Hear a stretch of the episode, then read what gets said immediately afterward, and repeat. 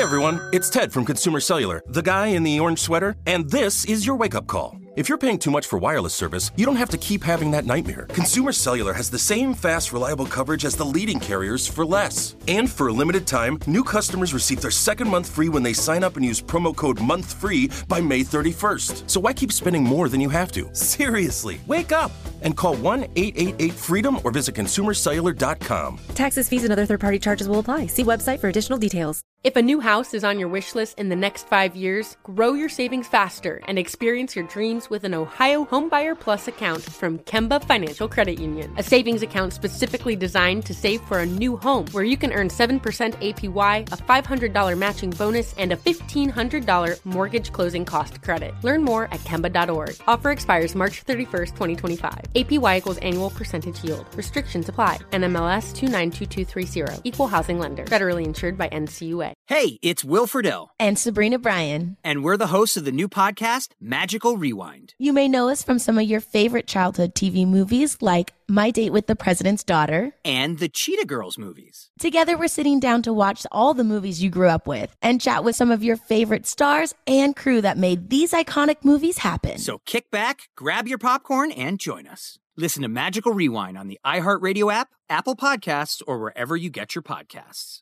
Brought to you by State Farm. Like a good neighbor, State Farm is there. Warning.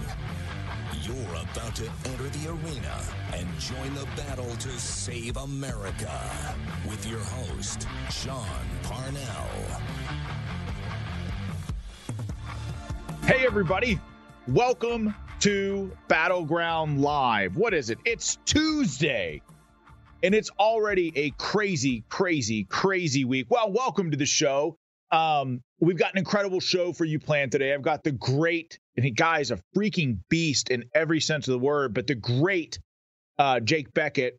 Jake Bequette, just to give you a sense, and I'll recap this as we go along, but Jake was a division one college football player for the arkansas razorbacks. He was a defensive mvp of the 2012 cotton bowl. He was an nfl super bowl winning uh, new england patriot. He's a champion. He's also after that became a combat veteran joined the military went to iraq and then he ran for senate in arkansas. He's our kind of conservative. He's coming up um, about 15 minutes past the hour. So at about 5.15 we'll have him for you. Uh, but he's an incredible incredible guy. I think that you'll like him.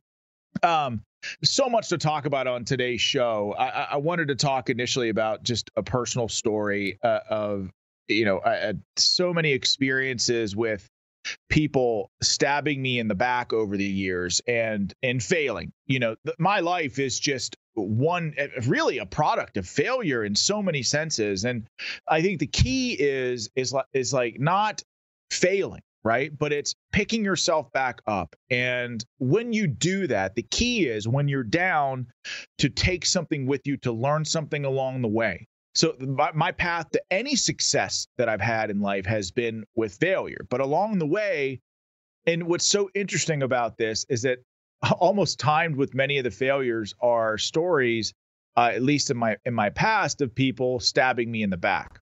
And the reason why I'm telling you all this is because I'm going to talk quickly about this testimony of Jenna Ellis, who was President Trump's attorney during uh, the 2020 election when Trump, when President Trump was challenging the election in all these swing states. Um, really, let me just tell you, her platform was almost entirely built by President Trump by going to war for President Trump uh, during the rigged 2020 election. Or again, if you're a shit lib that's watching this program, I'm sorry if you have children around earmuffs, but if you're a, a, a dirty mouth breathing commie lib, uh, then we'll just use the term fortify. But you know what you did. Everyone knows what you did. And as as every day that goes by, I think more people wake up to the reality that 2020 was not on the up and up, and 2022, especially in certain uh, bat- in swing states, battleground states, uh, the election was not on the up and up. And uh, of course, part and parcel with that is the rollout of mail in ballots in all of these swing states, uh, which has just eroded election integrity significantly over the last, you know, since 2020, certainly. Uh, but you look at even studies from you know uh, Jimmy Carter and the Carter it did something called like I think the Carter Commission in the State Department that found mail-in ballots, you know, paved the way for fraud. The New York Times in 2012 said mail-in ballots set you up for fraud. In all of Europe, mail-in ballots are not allowed to be used. Why? Because of their propensity for fraud. But we use them in swing states. Why? because of their propensity for fraud. if the Democrats thought that mail in ballots were going to be a disadvantage for them, put very simply, we would not be using them. But the reason why I'm telling you all this is that Jenna Ellis was President Trump's attorney. And, you know, we covered this a couple of weeks ago when she turned state's witness against Trump. And I tried to present this to you fairly that, you know, on one hand, you have, you know, the state that is weaponized against her, just like it's weaponized against Trump. And I reject that wholesale. That is evil. And anyone who watches this show knows that the weaponization of the federal government against the American people is one of is one of the most important issues of our time. It's one that Republicans need to tackle head on to put a stop to, because obviously, as we know and as we're seeing, this stuff is not just going to stop with President Trump. And then next phase is the allies, and next phase after that are me and you, or anyone that does not agree with the narrative. Don't even have to be a Republican, because you can bet a Republican, because you can bet they're going to go. The the state will come for RFK, for example, at some point as well.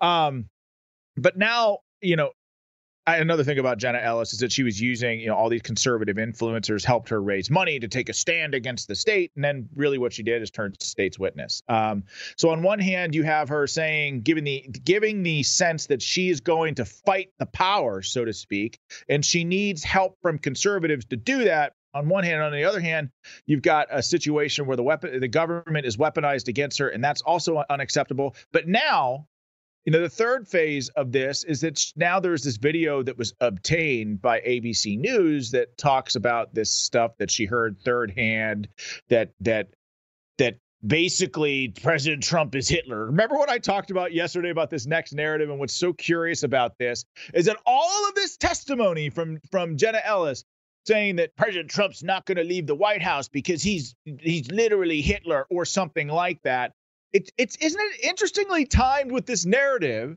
in the Democrat playbook that I just presented to you yesterday?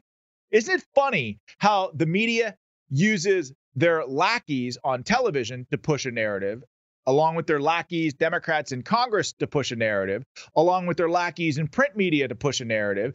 And now the very people that the state is putting pressure on to flip against Trump, well, hot damn, they're parroting the same exact narrative. And look, I'm just telling you, like this kind of stuff really, really upsets me. And and I think back to, you know, this first of all, this this interview with President Trump with I think it was with Roger Ailes back in the day, where President Trump talks about his failures and that there were times in his life where he was almost bankrupt or was really struggling financially. And he says there, you know, yeah, failures hurt, but what what amazes what amazed him, and, and I'm paraphrasing here, but what what amazed President Trump was how quick some people stabbed him in the back when he was down. And I have to tell you, you know, as I have gotten into politics more and more, I have experienced a similar dynamic. And you know what's interesting about that and you know you all know if you're watching the show especially if you're watching from red voice media and you might not know who i am um, but those people who are watching on my rumble page you do but ran for congress in, in, in a swing district in 2020 spoke in prime time at the convention got close with the trump family through all that President Trump called me out randomly to run, didn't have any association with the Trumps prior to him calling me out. So the, a relationship was built over time. And then I turned around and ran for Senate and had the system essentially weaponized against me in the Senate race in really, really terrible ways. And what's crazy about that is that I was riding high during that time. I mean, we are up 30 points in the primary. We'd just gotten President Trump's endorsement. A year out before the general election, we were up six points over Fetterman. And then it all came crashing down because the, the system came after my family. And now, believe me, there's going to become a time where I'm going to give you all the inside scoop on what happened, but that time is not now, but it's coming. Um, but the point is, is that all of these people that were riding high with me, that called me and texted me five, six times a day, that asked me to come on their shows, a lot of these people stopped returning my calls. Some of them even attacked me and stabbed me in the back. Uh, and I have to tell you that that hurts. That hurts. There were also people who stuck with me every step of the way. And I guess what these have these experiences have given me is just a sense of perspective. If there is a silver lining to failure, is that one, the lessons learned, but as people throw you to the wolves in those moments, at least you become aware of who those people are in your lives. And it allows you to build a circle. I mean, to use a phrase from Meet the Parents, a circle of trust in your life of people that really love you and really support you. And that stuff matters. And unfortunately for President Trump, he's going through another moment like that in his life where he's got the very people who were in his inner circle that were helping him lock horns with the deep state, with the radical left that challenged the election in 2020. The media would have you believe that he tried to overturn the election. That's garbage. All he did was try to kick electors back to the to the state governments because again, the state governments know how best to deal with elections in their own backyard. That's how our system of government was designed. The Democrats tried to do that do that in 2016. None of those people are charged with insurrection or trying to overturn an election. President Trump was just following his constitutional mandate as president to investigate election that was clearly filled and ripe with fraud. There's no question about it. Walk down the street in Philadelphia. Well, actually, don't walk down the street in Philadelphia because it's just dangerous as hell. but ask a Democrat in Philadelphia that's not affiliated with politics, hey, do you guys, is there voter fraud in Philadelphia? And they will laugh at you and be like, it's Philadelphia. Of course there is. So, of course, there are issues with our elections. Democrats have been cheating in every election since 1960. Mail in ballots have created a scenario where they can cheat now on a very large scale. And the Democrats and and they don't want us talking about that and brand us as conspiracy theorists or election deniers and even the republic on the republican side of the house say elections are about the future and we're going to get to stock platitudes in a second and challenging those as we move on with the show. But hey look i can walk and chew gum at the same time. We've got to shore up our elections because that matters to the people of our party in the future. But the media doesn't want us talking about this because they don't want to fix the problems that we that we have okay? But I want you to see this video um, uh, of of Jenna Ellis and the ABC News obtained somehow, and they likely obtained it from the very prosecutors who were doing the line of questioning. Uh, but before I do that, let me just thank uh, Deepwell. Uh, Deepwell Services for sponsoring this program. And I also want to thank Cabot Guns. Deepwell is an amazing American drilling company. They're hiring all over the country, locations all over the country. They're not just hiring on oil rigs they're hiring actual office positions as well social media marketing um, community outreach community engagement. If you're willing to do the hard work and you want to be a green hat on an oil field start at 50 grand and in five years if you follow deepwell's educational track you make $250000 life-changing sum of money. Do it right out of high school. So there's that Cabot 1911 pistols, best pistols in America. They also came out with a tactical model called the Apocalypse. They're amazing. You should definitely check them out as well. Both of these companies took a chance on this program when it was nothing, and that matters. We as conservatives should support companies that share our values. Uh, but also, let me tell you about American Alternative Assets because I want to get to Jake Bequette here in a couple minutes, and I want I want it to be almost interrupted with him. He's uh, he's amazing guy. Um, but listen up, folks. Bidenomics is not working. The U.S. dollar is losing value, and your hard-earned savings are at risk. You can act now before it's too late with one straightforward, entirely legal tax loophole. Contact my friends at American Alternative Assets for a free wealth protection guide. Learn how to safeguard your wealth from a failing dollar and volatile markets with gold and silver IRAs. Dial 833 the number 2 USA Gold. That's 833 287 2465 or visit protectfrombiden.com. This invaluable guide will outline the precise steps you need to take immediately to transfer your IRA or 401k into precious metals, all without any tax consequences. Call 833 the number 2 USA Gold. That's 833 287 2465 or visit protectfrombiden.com because Joe Biden sucks and we all need a little protection from him. Okay, let's get right to this video of Jenna Ellis uh, turning state's witness against President Trump. Go ahead and roll the tape. Have we got it? Okay. And, there we go. Uh, at the time uh, period where they were going to start to discuss what was uh, Dan Scavino's role. At the time, I believe his title was social media director for the White House. It became deputy chief of staff um, at the time that the conversation in question took place. Okay, and when was that? The conversation was around December 19th of 2020 uh, at the White House Christmas party. And I uh, emphasized to him I thought that the, um, the, the claims and the ability to challenge uh, the election results was essentially over because he said um, to me in a kind of excited tone, Well, we don't care and we're not going to leave. And I said, What do you mean? And he said, Well, the boss, meaning President Trump, and everyone understood the boss, um, that's what we all called him. Um, he said, The boss uh, is not going to leave under any circumstances. We are just going to stay in power. And I said to him, Well, it doesn't quite work that way, you realize. And he said, We don't care. Okay. So here's why this doesn't matter. But the media is trying to make it seem like it's this huge, groundbreaking bombshell. Look, I'm not a lawyer, but I've watched enough lawyer shows to know that that's called hearsay. Oh, so you talked to some drunk person at a Christmas party that said President Trump is going to say this? I'm sorry. That's not admissible. That's not evidence. That's complete and utter earmuffs if you have children around, but that's complete bullshit. And the fact that Jenna Ellis, took six figures from President Trump. Okay, seriously, she made over six figures as President Trump's lawyer, and I get it. There are two components to this. You know, the federal government is is weaponized against this woman. They're going they're going after Jenna Ellis. It's not fair. None of none of this situation is fair.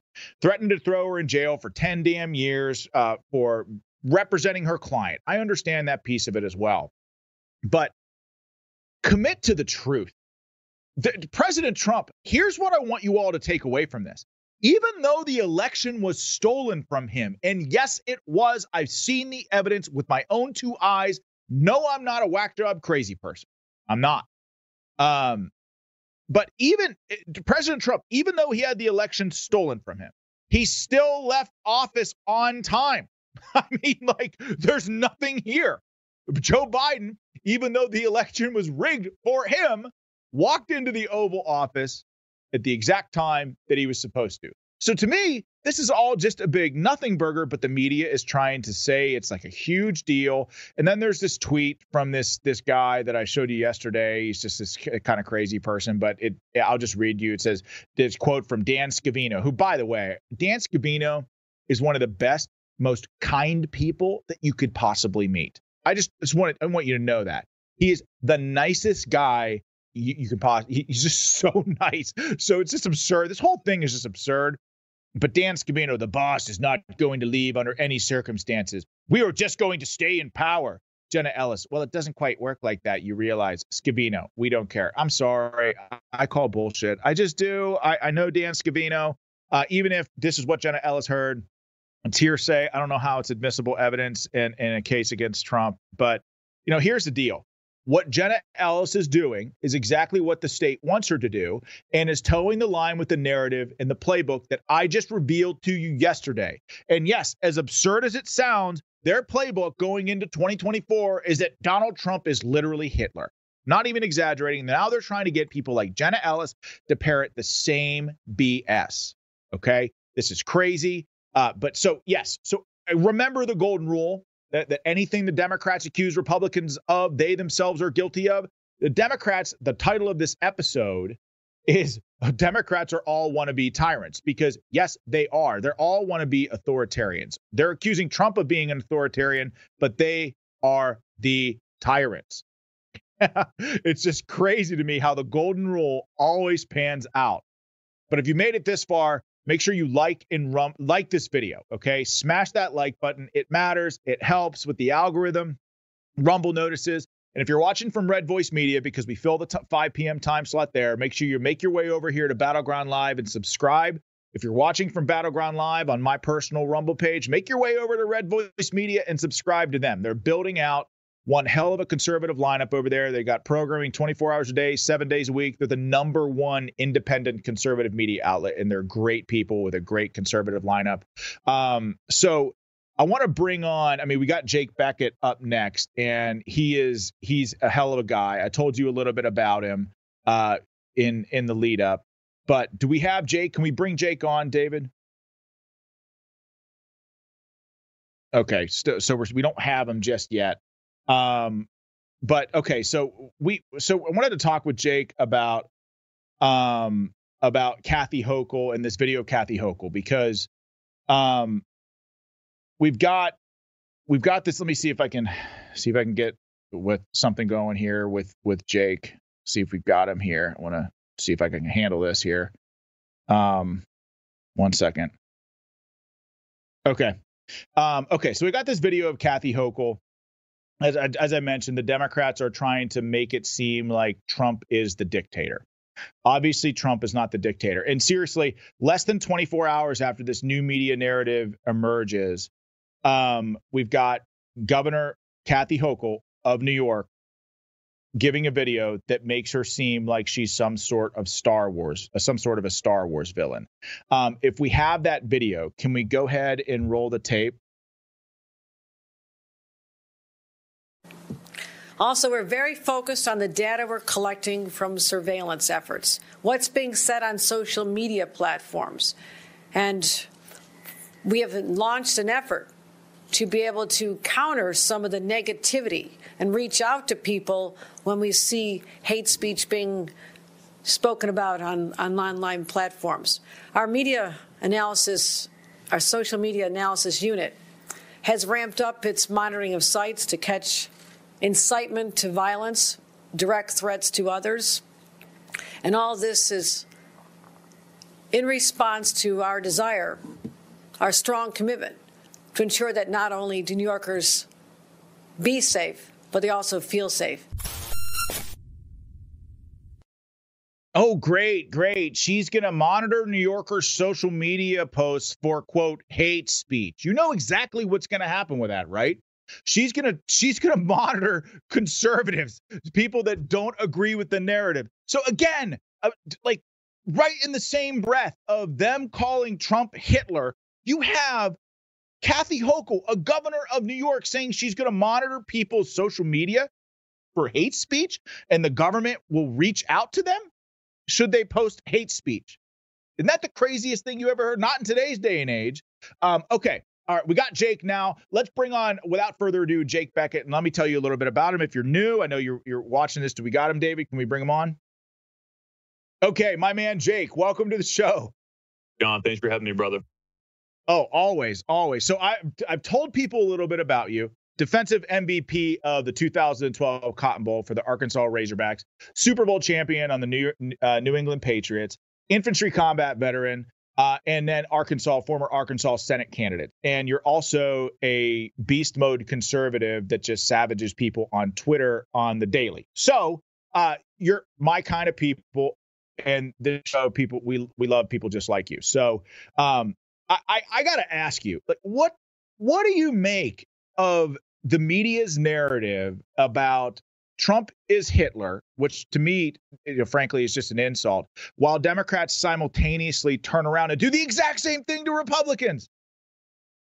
You're exactly right. I mean, that's what the left always does, right? They always accuse us of doing exactly what they're doing themselves. And I, I like what Steve Bannon said. There was a clip that I saw from a recent interview that he did where you know he I think he quite accurately pointed out that you know Donald Trump is actually quite moderate uh, in our movement. Yeah. You know, I, I, think that people are going to realize the left is going to realize, um, you know, in the near future that you know they're going to be begging for the days of Donald Trump. You know, they're they're going to be begging for Trump to come back because what's coming after him is going to be, um, you know, let, let's be honest, it's going to be a much more aggressive style of attack. And, you know, in terms of Governor Hochul or Hochul in New York, you know, it's not just the left that is doing this. Uh, you know, it's it's the uniparty coming together.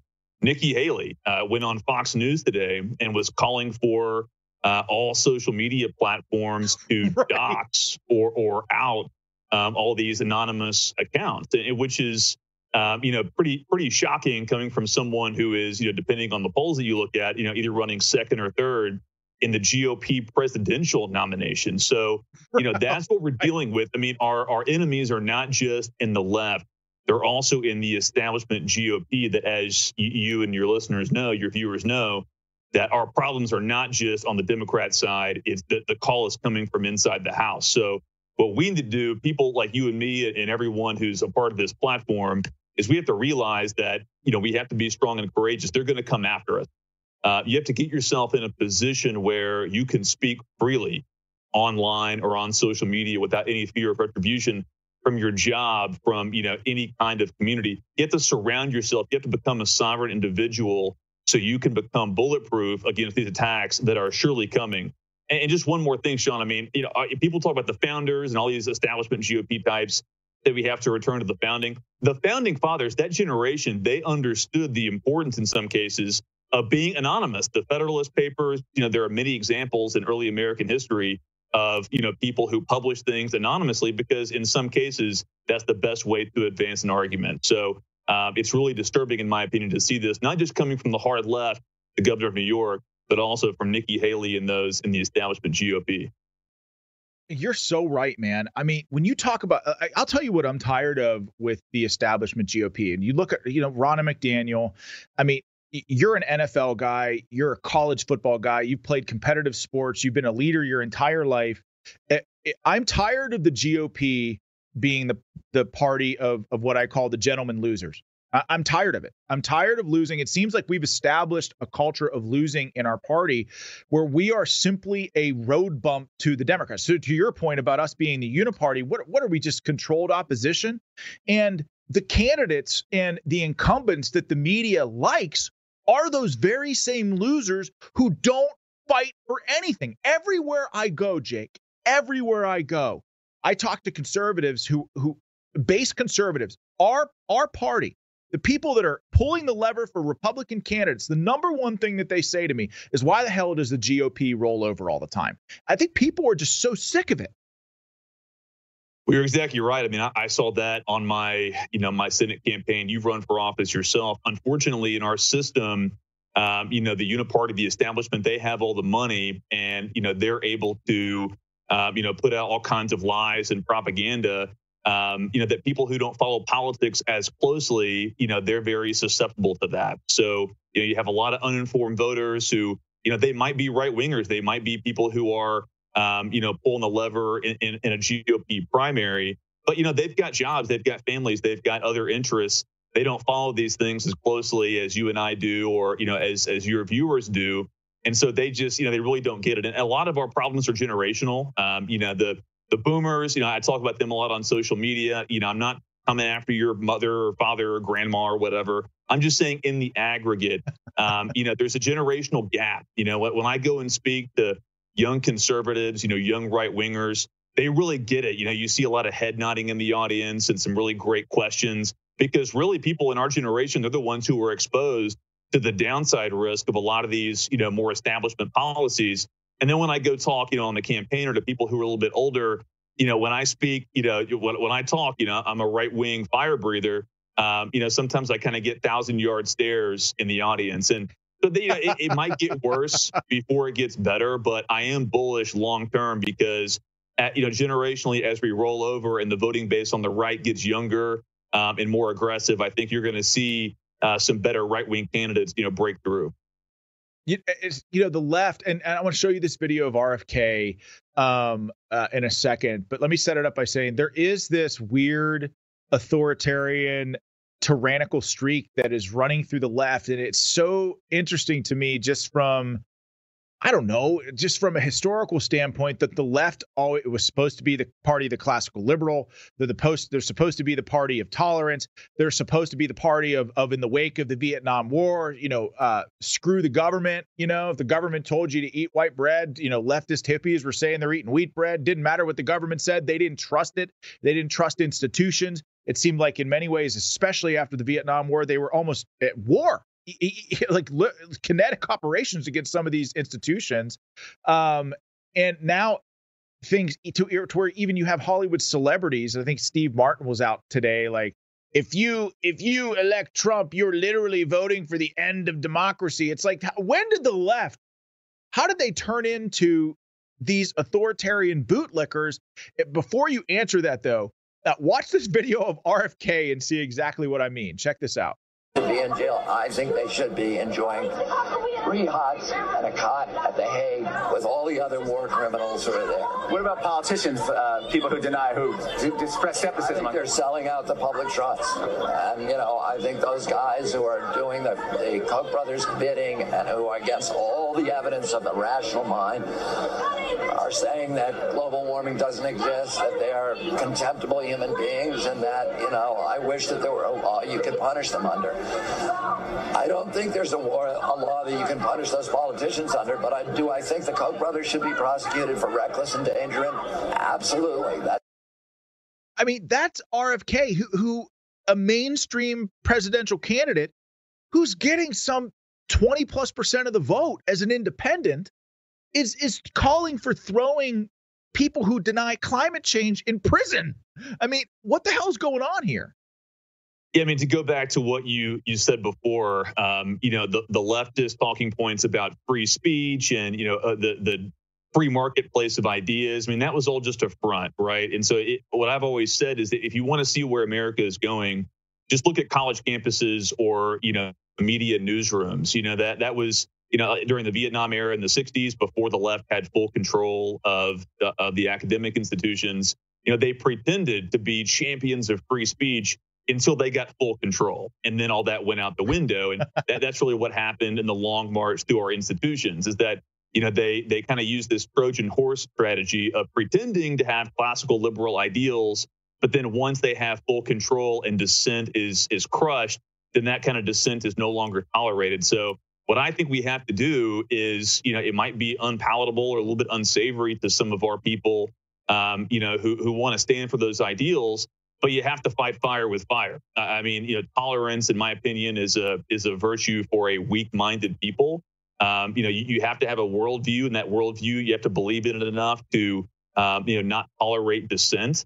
Uh, I, I, I wish that we could go back to you know the days of the founding and a kind of a free marketplace, and you know you can be this and you can be that. But you know I think we have to lay down a marker about what this country and what these individual states need to be. Um, you know, like of course I wish I could go. We, we could go back and turn back the clock and um, you know have more of a debate, and you know we could just you know restart the debate club and you know talk about ideas and just kind of fence through these issues. But I, I, frankly, I just think those days are over. And I'm, I'm not saying that we have to become petty tyrants ourselves, but we have to lay down some markers about what we believe and say, hey, this is what we're doing. You know, it, it's it's kind of like a military unit. You know, a, a, lot of the institutions that we revere in this country, military units, uh, you know, sports franchises, you know, whatever it is, you know, any successful small business, they're not run like democracies. You know, they're they're run from the top down. You have great leadership, and you have people who follow uh, the dictates of that leader. And, and, you know, as far as RFK goes, you know, like he's he's not someone who's a rock rib conservative. You know, he's obviously not someone who's going to be a GOP champion on a lot of issues. But I will give him some credit. I mean, he's right on a couple of issues that are important to me, like the vaccines, like these captured institutions. Mm-hmm. Um, you know, I think in the broader context of that clip, you know, that was from a few years ago. Um, he was talking about throwing the Koch brothers in prison, which I mean, let's be honest, the Koch brothers were big time champions of open borders, um, of these jailbreak policies right. that have swept the country. So I'm not saying I throw them in prison, but you know, I, am gonna I'm gonna let RFK kind of be himself.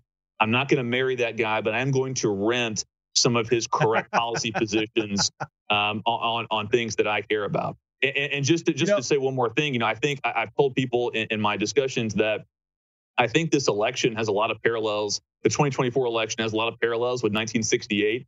There's a great book I'd recommend for anyone written by Pat Buchanan, uh, who is a, a great, uh, you know, obviously former uh, GOP presidential candidate and a great thinker. He got his start working for Richard Nixon uh, in the 1968 mm-hmm. presidential campaign. And I think this election is very similar. You have an old Democrat candidate, kind of like LBJ was, who of course dropped out in favor of Hubert Humphrey. You had RFK Sr., who challenged um, uh, uh, LBJ in that primary, which eventually caused him to drop out. Then you had a third party candidate, you know, who was George Wallace back in those days, and today it's RFK Jr. And I think it's kind of unclear what's going to happen if RFK is going to hurt Trump or help Trump. But I, I don't know. I, I, tend to think that he's going to help him at the end of the day. I think there's a lot of parallels between our society today than in 1968. Um, and I, think it could be a you know a GOP victory in this divided electoral landscape that we have. Yeah, it's so fascinating because I oscillate back and forth on this with RFK initially I thought, well, of course, RFK is a Democrat, even if he goes as an independent. The Democrats don't want that. I mean, the Democrats don't want him on the ballot as an independent because he's a Democrat. And you would think that as a Democrat, he would siphon votes away from the Democrat side of the House, right? But I've also seen polling that shows him hurting Trump in a bizarre way. And we have Rich Baris on the show from time to time, and he talks about the Joe Rogan voter and the Aaron Rodgers voter, or people who maybe like watch these two guys, maybe agree with them on the vaccine, sort of like what RFK. I mean, I, I agree with you. Like he took a courageous stance against the vaccines when very few people were doing that, and I and I actually have a lot of respect for him for that as well. Um, but I've seen him also taking votes from Trump in some of these critical swing states, sort of as like if I have to pick between. First of all, I want an outsider. If I have to pick between two outsiders, I'm going to go with RFK. But now I've seen polling that's come out the third, fourth round of polling, and it shows that that RFK is probably hurting Biden now. So I, I I'm I'm with you on that. I um I got to ask you before we move on to sort of the sports stuff and like this this this woke pandemic uh, within sports. I mean, frankly, I, I have to tell you, like the fact that guys like you aren't on ESPN or some of these mainstream sports outlet, outlets doing commentary, like it's it's unbelievable to me. Like why why why do you have to be a, a liberal or someone who toes the woke line to do some of those? I mean, why? It does it doesn't make any sense to me. Do you have a why is that? Yeah, I think it just goes back to more institutional capture, as we just talked about. Um, you know, these these major media corporations, you know, they're they're captive to the same leftist forces that other institutions um, you know, were exposed to earlier. And you've got all kinds of DEI initiatives and, you know, ESG. A lot of these, you know, Disney is the parent company of ESPN. You know, obviously they're a major publicly traded company. They're going to be susceptible to these same mandates. Um, and that's why, you know, their ratings have been in the tank, you know, for a number of years. And if it wasn't for live sports, you know, these these media empires would have collapsed a long time ago. Um, but you know, I, I, think that the silver lining is that you've seen the rise of other outlets like Outkick and you know some others um, mm-hmm. you know, which is now in the in the Fox umbrella. Um, you know, that are that are hiring some interesting people and you know, kind of giving you it's not politics, you know, you know, branded under sports, but it's just not the the leftist nonsense that you see on you know ESPN and you know all these just deranged networks. They just they, they just can't help but insert you know politics uh, into their you know into their programming. But at the end of the day, you know, to circle back to what we said, you know, like we we can't pretend anymore that these institutions are going to be neutral. You know, we can't fight for neutrality. We have to fight to win. You know, our worldview, our ideology has to be ascendant. And, you know, we it's kill or be killed, you know, crush or be crushed. And, you know, that's the kind of, you know, aggressive mentality we have to have. And I, I still enjoy commenting on sports. You know, I do so on social media. I do so on Outkick, some other outlets. Um, you know, but I, I wouldn't be caught dead watching any of these networks um, unless it was my Arkansas Razorbacks playing a football or a basketball game. so many people who we talk to in the live chat because I'll get on the show probably an hour or before and just engage with people. And I, I am a huge Pittsburgh Steelers fan, which I told people the only thing I don't like about you is that you were a New England Patriot and they were the bane of, of the Steelers' existence for most of my adult life.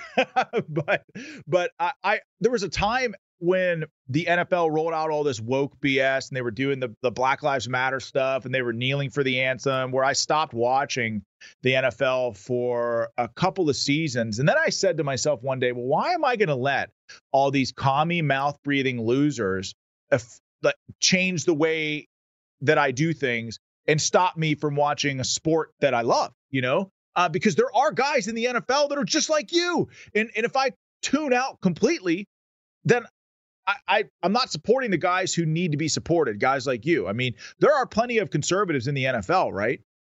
Oh yeah, you know the NFL locker room is much more conservative than I think a lot of people perceive. You know, Kaepernick, obviously, I mean, he was a lunatic, and there, you know, there's always some crazy guys, but I mean, really, um, you know, when when guys first open that uh, that first pay stub and see the withholding, uh, the the taxes that are withheld out of their first paycheck, that that'll make a fiscal conservative out of anyone. Um, you know, and it's really, you know, the, the Patriots, you know, Coach Belichick, he, he places a premium on, you know, guys who have leadership qualities and, you know, guys who are like team captains. And, you know, there's there's a lot of intelligent guys um, in, in many NFL locker rooms, you know, who are very thoughtful about politics. And it's just like anyone else, you know, it's the, the left wing coalition, as we all know, is you know, it, it's it's kind of an island of misfit boys. It's a lot of people who are angry at the world, and you know, they they cloak their anger at the world and at themselves in their political view. They, they say it's politics, but really it's, it's all personal.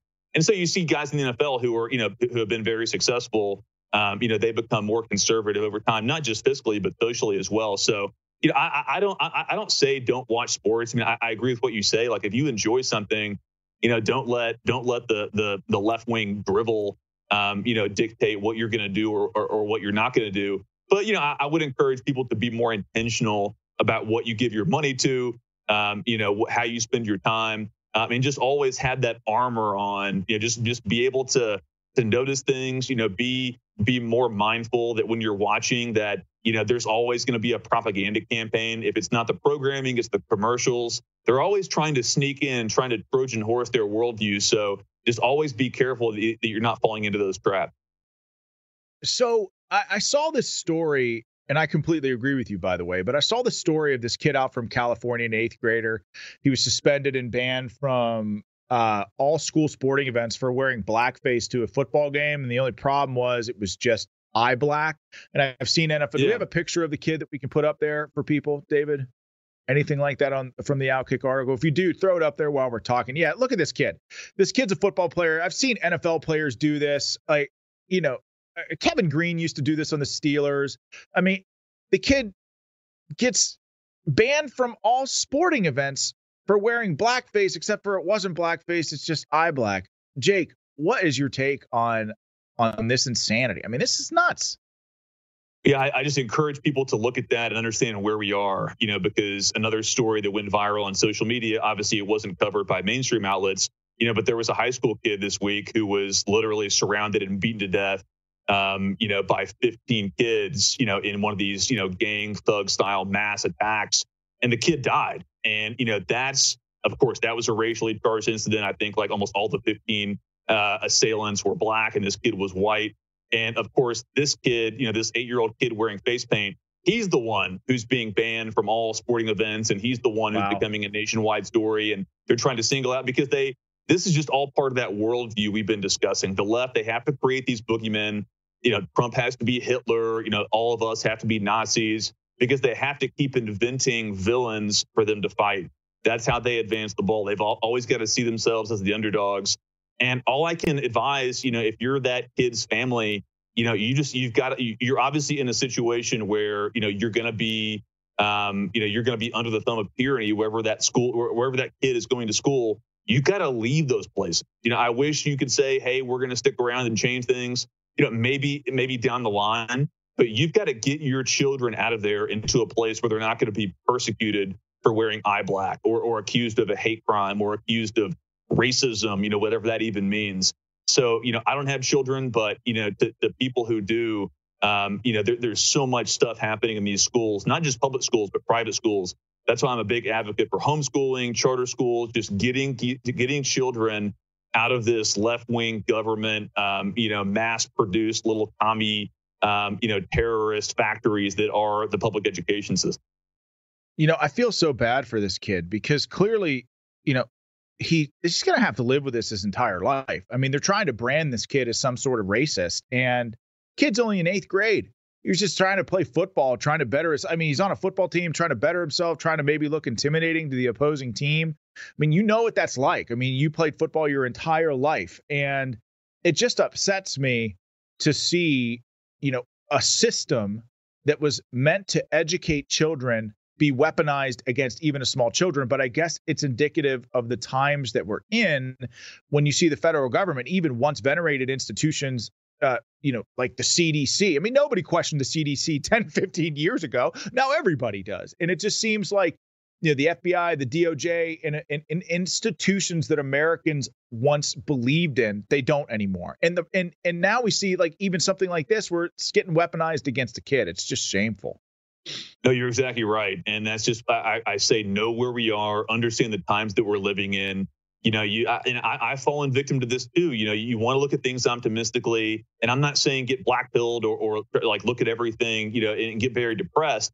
I'm just saying you, you can't look at things the way that you wish they were. You have to look at things for the way they are, and and, and we're we're simply not living in the same country that we were even 10, 15 years ago. When I was growing up, my, my favorite player for the Razorbacks was this fullback who painted his face all black like that. His name is Sasha Lancaster. And I mean, the idea that anyone saw that 15 years ago and thought that that was some kind of a, um, you know, racist dog whistle. I mean, this is ludicrous. It's like you can't you, you can't even dignify that reasoning, you know, with the response. You just have to look at it, evaluate, say, okay, this is not a, a, a situation that I can put my loved ones in, and we have to leave.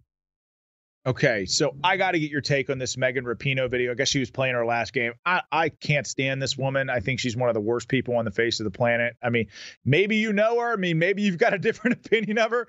But I saw her in this press conference uh, that she gave. Uh, she got injured in her last game of her career ever, which is as an athlete myself, would never wish that on anybody. That that would be pretty terrible. But it just every interview she gives, it seems like she comes off as one of the most unlikable people beyond sports, just an unlikable person, entirely focused on herself.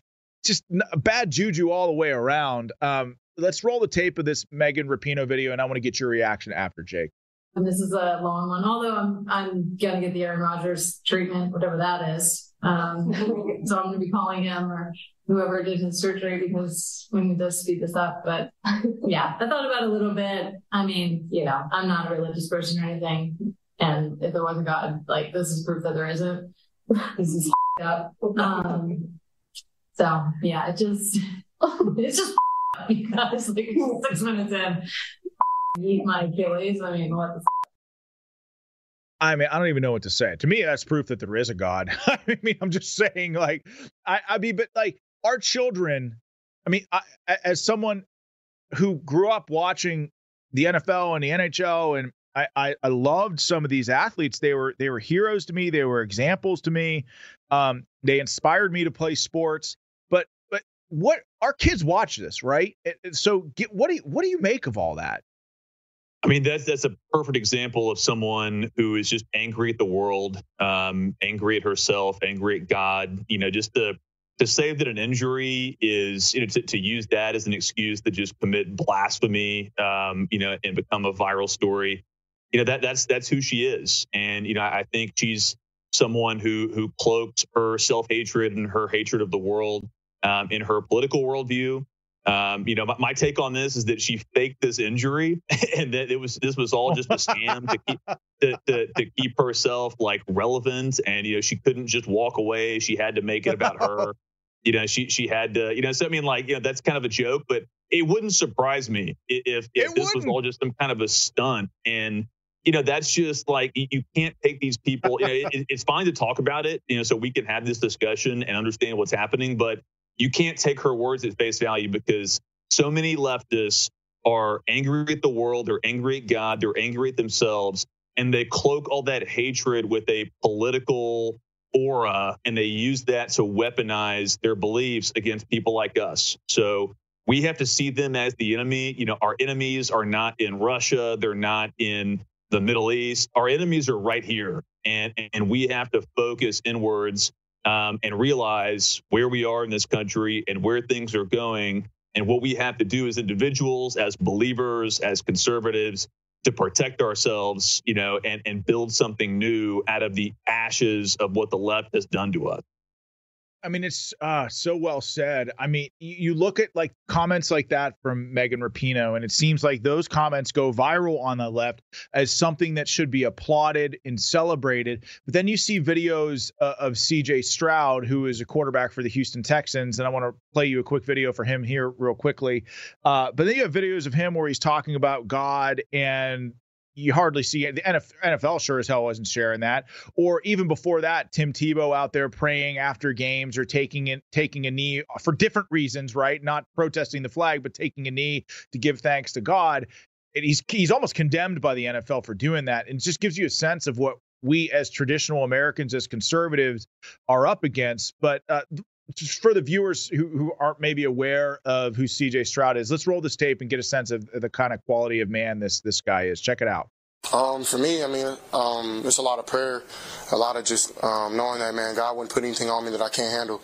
Um, and um, it, I don't deserve His grace and His mercy, um, but He still gives it to me, and I love Him for that. Because I mean, it's nothing. It's not about me. It's about Him and His glory. So I think that's where it comes from. I think God made me like that. I've been through a lot, not only in football, but things that uh, made me just kind of chill during uh, when everything's going crazy. And I thank God for putting that on me because that's something that um, put that I mean, wh- what does it say about the state of America that people like Megan Rapinoe are elevated and people like CJ Stroud, you know, there's and again, the NFL sure as hell isn't sharing that from their Twitter page, you know? No, it's a great point, and I love what you said. That you know, it's it's nothing that he deserves. You know, it's just that mercy that, that God's given him. And you know, he, here's a guy. I, don't know th- that much about his story, but you know, I do know that his his father's in prison. You know, serving a long sentence. You know, he, he's someone who's you know, overcome a lot of adversity. Um, you know, that was, I mean, like not, you know, self-inflicted, but you know, he like his his life could have taken a different turn, and you know, we'll, we'll see what happens. You know, we we don't want to. Um, you know, overly, um, you know, lionize this guy. You know, he's just starting in his career. Um, but you know, I think it takes a lot of courage to say that because you know he's got to know that that's not you know that that's not the preferred narrative right now. You know, the the clip that we saw earlier from Rapinoe. I mean, that's that's what the left and the media want to share this this this atheism this skepticism this in many cases outright persecution of believers and on the other hand here's someone like Stroud, someone like Tebow, and so many others who who you know are not like celebrities or brand name players, but you know I, I play with with so many guys in my college locker room and in my NFL locker room with the Patriots. We had such a great uh, team Bible study and some great leaders and a great chaplain, and you know, there, there's a lot of believers out there. You know, obviously, when you're putting yourself in harm's way in the military or, um, you know, football is a dangerous sport. Um, you know, it, it draws you closer to the Lord because you know that, you know, that next patrol could be your last, you know, that next snap on the field, um, you know, could be the last before a potentially, you know, life altering injury.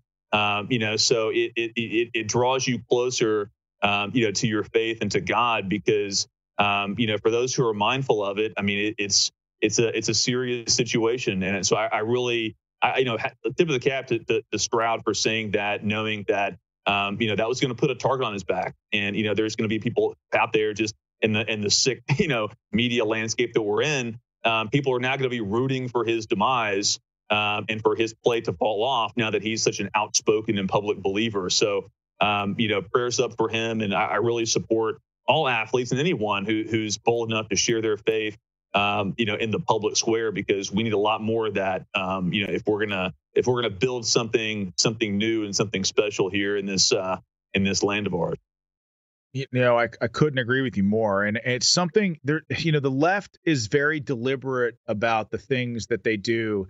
And i often say just as somebody who's been to combat and i know you've been to combat as well i respect how relentless they are. I ex- i respect that they almost have overlapping fields of fire in almost everything that they do that their democrat politicians all echo the same stuff. Their lackeys in the media all echo the same stuff uh, print media people all echo the same stuff. And then and the mission is is to detach people from their faith to to break up the nuclear family and and and at the end of the day which i hate that phrase but whenever you weaken the family and you detach people from their faith, it makes it easier to manipulate them. Uh, eh, but you know, basically, worshiping the end end state for them is them worshiping a state and not a god. You know, and it seems like family and God are barriers to their ability to do that, and that's what it seems like people like Megan Rapinoe are always elevated, and people like C.J. Stroud are not. No, that's exactly right, and that's why I think that you know if we're going to have a rebirth in this nation, it's got to start with a, a a rebirth of faith. And you know, people. The, the, that's why the left, you know, you see on social media they attack people um, like me or like some people who I who I enjoy reading and, and, and commenting on as Christian nationalists and you know people who want to impose a theocracy. Um, but you know, it, it was you know th- this country. I mean, if you if you're bold enough to you know study the founding from a objective historical perspective, I mean, they were very clear that this this type of government was only fit for a very highly religious people, um, you know, who were capable of self governance, who were capable of fostering a civil society. That is only possible. We've seen that around the world. It's only possible, um, you know, with a, with a society like that that is very highly religious um, and believes these things without the government telling them what or what not to do. Um, and, and, just uh, you know, just as an example, I was I had a, a Twitter exchange with a buddy of mine the other day. Uh, in terms of tactics, you know, you, are right. I mean, like you have to st- you have to admire the left in some ways for the the the boldness with which they fight, um, just how tenacious they are, how they never give an inch, how they're always pressing forward and always moving that Overton window. And you know, there's a great movie coming out in a couple of weeks. At least I hope it's great. I'm excited for it. The Napoleon movie starring Joaquin Phoenix. Yes. It's directed by Ridley Scott. I'm a huge Napoleonic history buff. Some would say history nerd. And, and just to, to, complete the metaphor, you know, Napoleon, he basically kicked the asses of every European nation for about 10 to 15 years. And finally, these other European, you know, kings and commanders, they took a step back and said, okay, well, this guy is annihilating us. In every campaign, every coalition has failed. We've got to take a step back and reevaluate our tactics. Why are we losing? Why is this guy beating us? Why can we not? Why can we not defeat this man? And so what they did was they adopted a lot of his tactics. They reformed their militaries along the lines that Napoleon had done to the French military. They avoided directly fighting him in combat. They focused on attacking his his uh, marshals, his other corps commanders, and not not directly engaging Napoleon himself on the battlefield. So the point is, is they they recognized what they were doing was not working, and they adjusted their tactics and strategy accordingly, and even adopted some of the tactics of their enemies. So I, I think that we should do that politically. We should do that in our communities. You know, not that we're ever going to be, we're, we're not going to out left the left, but we have to step back and realize that the tactics we, with which we've been fighting have not been successful. Everything we've done has led us to this moment, which I think we can all agree is not a good place in this country in 2023. So we have to reevaluate. We have to start thinking outside the box. And as you and I both know, we have to have new leaders who are going to move that ball in the right direction. Man, I could. I mean, that dovetails perfectly with the last thing I want to talk to you about. Is the importance of the Republican Party evolving their tactics. You know, I talk often on this program about being a platoon leader in combat and how the enemy evolves and how it was ridiculous that people attacked Trump for saying that Hezbollah is smart. If you fought them, fought any insurgent in an asymmetric environment, you know that they are smart. And then in, in the only way for you to survive yeah. Is to be constantly evolving your tactics. Well, the Republican Party doesn't do that. And because we don't do that, over the last 20, 30, 40 years, we've conserved, right? We're conservatives. We've conserved very little. And I want to show you this Steve Bannon clip, and you you spoke about it really at the top of the hour. Uh, but it's just to me, it's just, and if you've got kids listening, you're gonna throw earmuffs up. There's going to be some explicit language in this clip. But to me, this is the path forward for conservatives, and that don't engage with the media uh, especially with the false premises of their questions and and the ideas that they put forth. And Steve Bannon just does an amazing job in this in this video of rejecting what I call stock platitudes in, in politics. The idea that we should fight terrorists there to keep them from fighting here, or that our elections are about the future, or uh, we we can't talk about 2020 because we should be talking about the future voter. You know, I mean, like that. Those are all stock platitudes that have no empirical evidence to back them up. And when politicians on either side of the aisle trot them out, voters should be very suspicious. And so, watch this video of Steve Bannon, and then I want to talk about it for the last couple of minutes that we have on the program. Go ahead and roll the tape. Well, The campaign. Donald Trump stood up at the, at the convention and said, I am your voice. And now Trump says, I am your retribution. I am your retribution. Backward looking, vengeful, grievance driven you know that the way people win in America is to talk about the future. They talk about the, they talk about the future. Okay, I'm so they talk about the future. They talk, they talk I'm about so the voters. sick of people say elections about the future. Yeah. That is total bullshit. Are they about the voters? It's about the lived experience of the voters. Yeah. Because the lived experience of their lives sucks. And the reason it sucks is a fucking unfeeling uniparty in Washington, D.C. that says, go fuck yourself. You're nothing but serfs and we don't give a shit about you. So you- I mean, I, the language is tough, but it's hard to disagree with him. And so, Jake, I got two minutes. Give give me your thoughts on this. Yeah, I'll make it quick. I mean, I, I agree with every word that he said there. Um, you know, Steve has his finger on the pulse, um, and, and you know, I, I, think he's he's right that you know we should never adopt the the false premises that the media gives us. You know, a good example. You know, here, here's the GOP leadership in a nutshell. You know, NBC News. You know, they they led the Russia collusion hoax. You know, after the 2016 election. You know, they they ran the you know the the all of the um, you know, weaponization of government, you know, the the all the all the hoaxes. I mean, there's too many to name in 2020.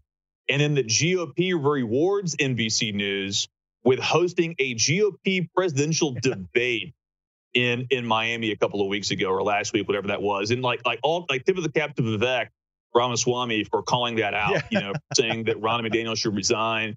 But like that's that's exactly the, the the point is like you know why is Cornel West you know this this left wing radical why is he not on every ballot why why is the GOP not putting him on every swing state ballot exactly. in 2024 I mean we're, we're just we're not fighting asymmetrically we're not fighting in the same way you know that that, that you in particular saw from insurgencies in the Middle East. We've got to adopt that mindset. We're no longer the dominant force. I hate to break it to you in American politics. We have to fight asymmetrically. And one more example, I spent a lot of time in Southern California recently. Orange County in Southern California has done a tremendous job. They realized that they lost the statewide fight. Okay, that sucks. They're moving on. They have started to fight hardcore at the county level. They have a sophisticated ballot harvesting operation. They've taken over city council, school boards. I mean, in Orange County, California, they have an anti vaccine mandate, they have an anti mask mandate. I mean, this awesome. is California. So that's what's possible. You know, just extreme localism, control the areas you can control, and you fight from the inside out, not the not the outside in.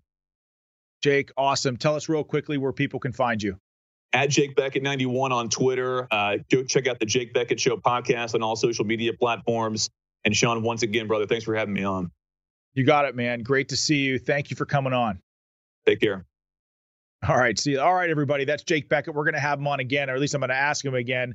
But if you've made it through the hour, make sure you like this this video, like this episode, smash that like button. It really matters. Rumble notices that stuff. S- subscribe to this show. We're growing like bang- gangbusters, and none of it's possible without you. We got an amazing show for you tomorrow. So, as always, thank you for watching. Thank you for being in the trenches with me. Thank you for fighting for this country with me in the same platoon. God bless you all. We got Drew Berquist coming up next from 6 to 9. Check him out on Red Voice Media. God bless this amazing country that we live in. Take care. See you tomorrow night.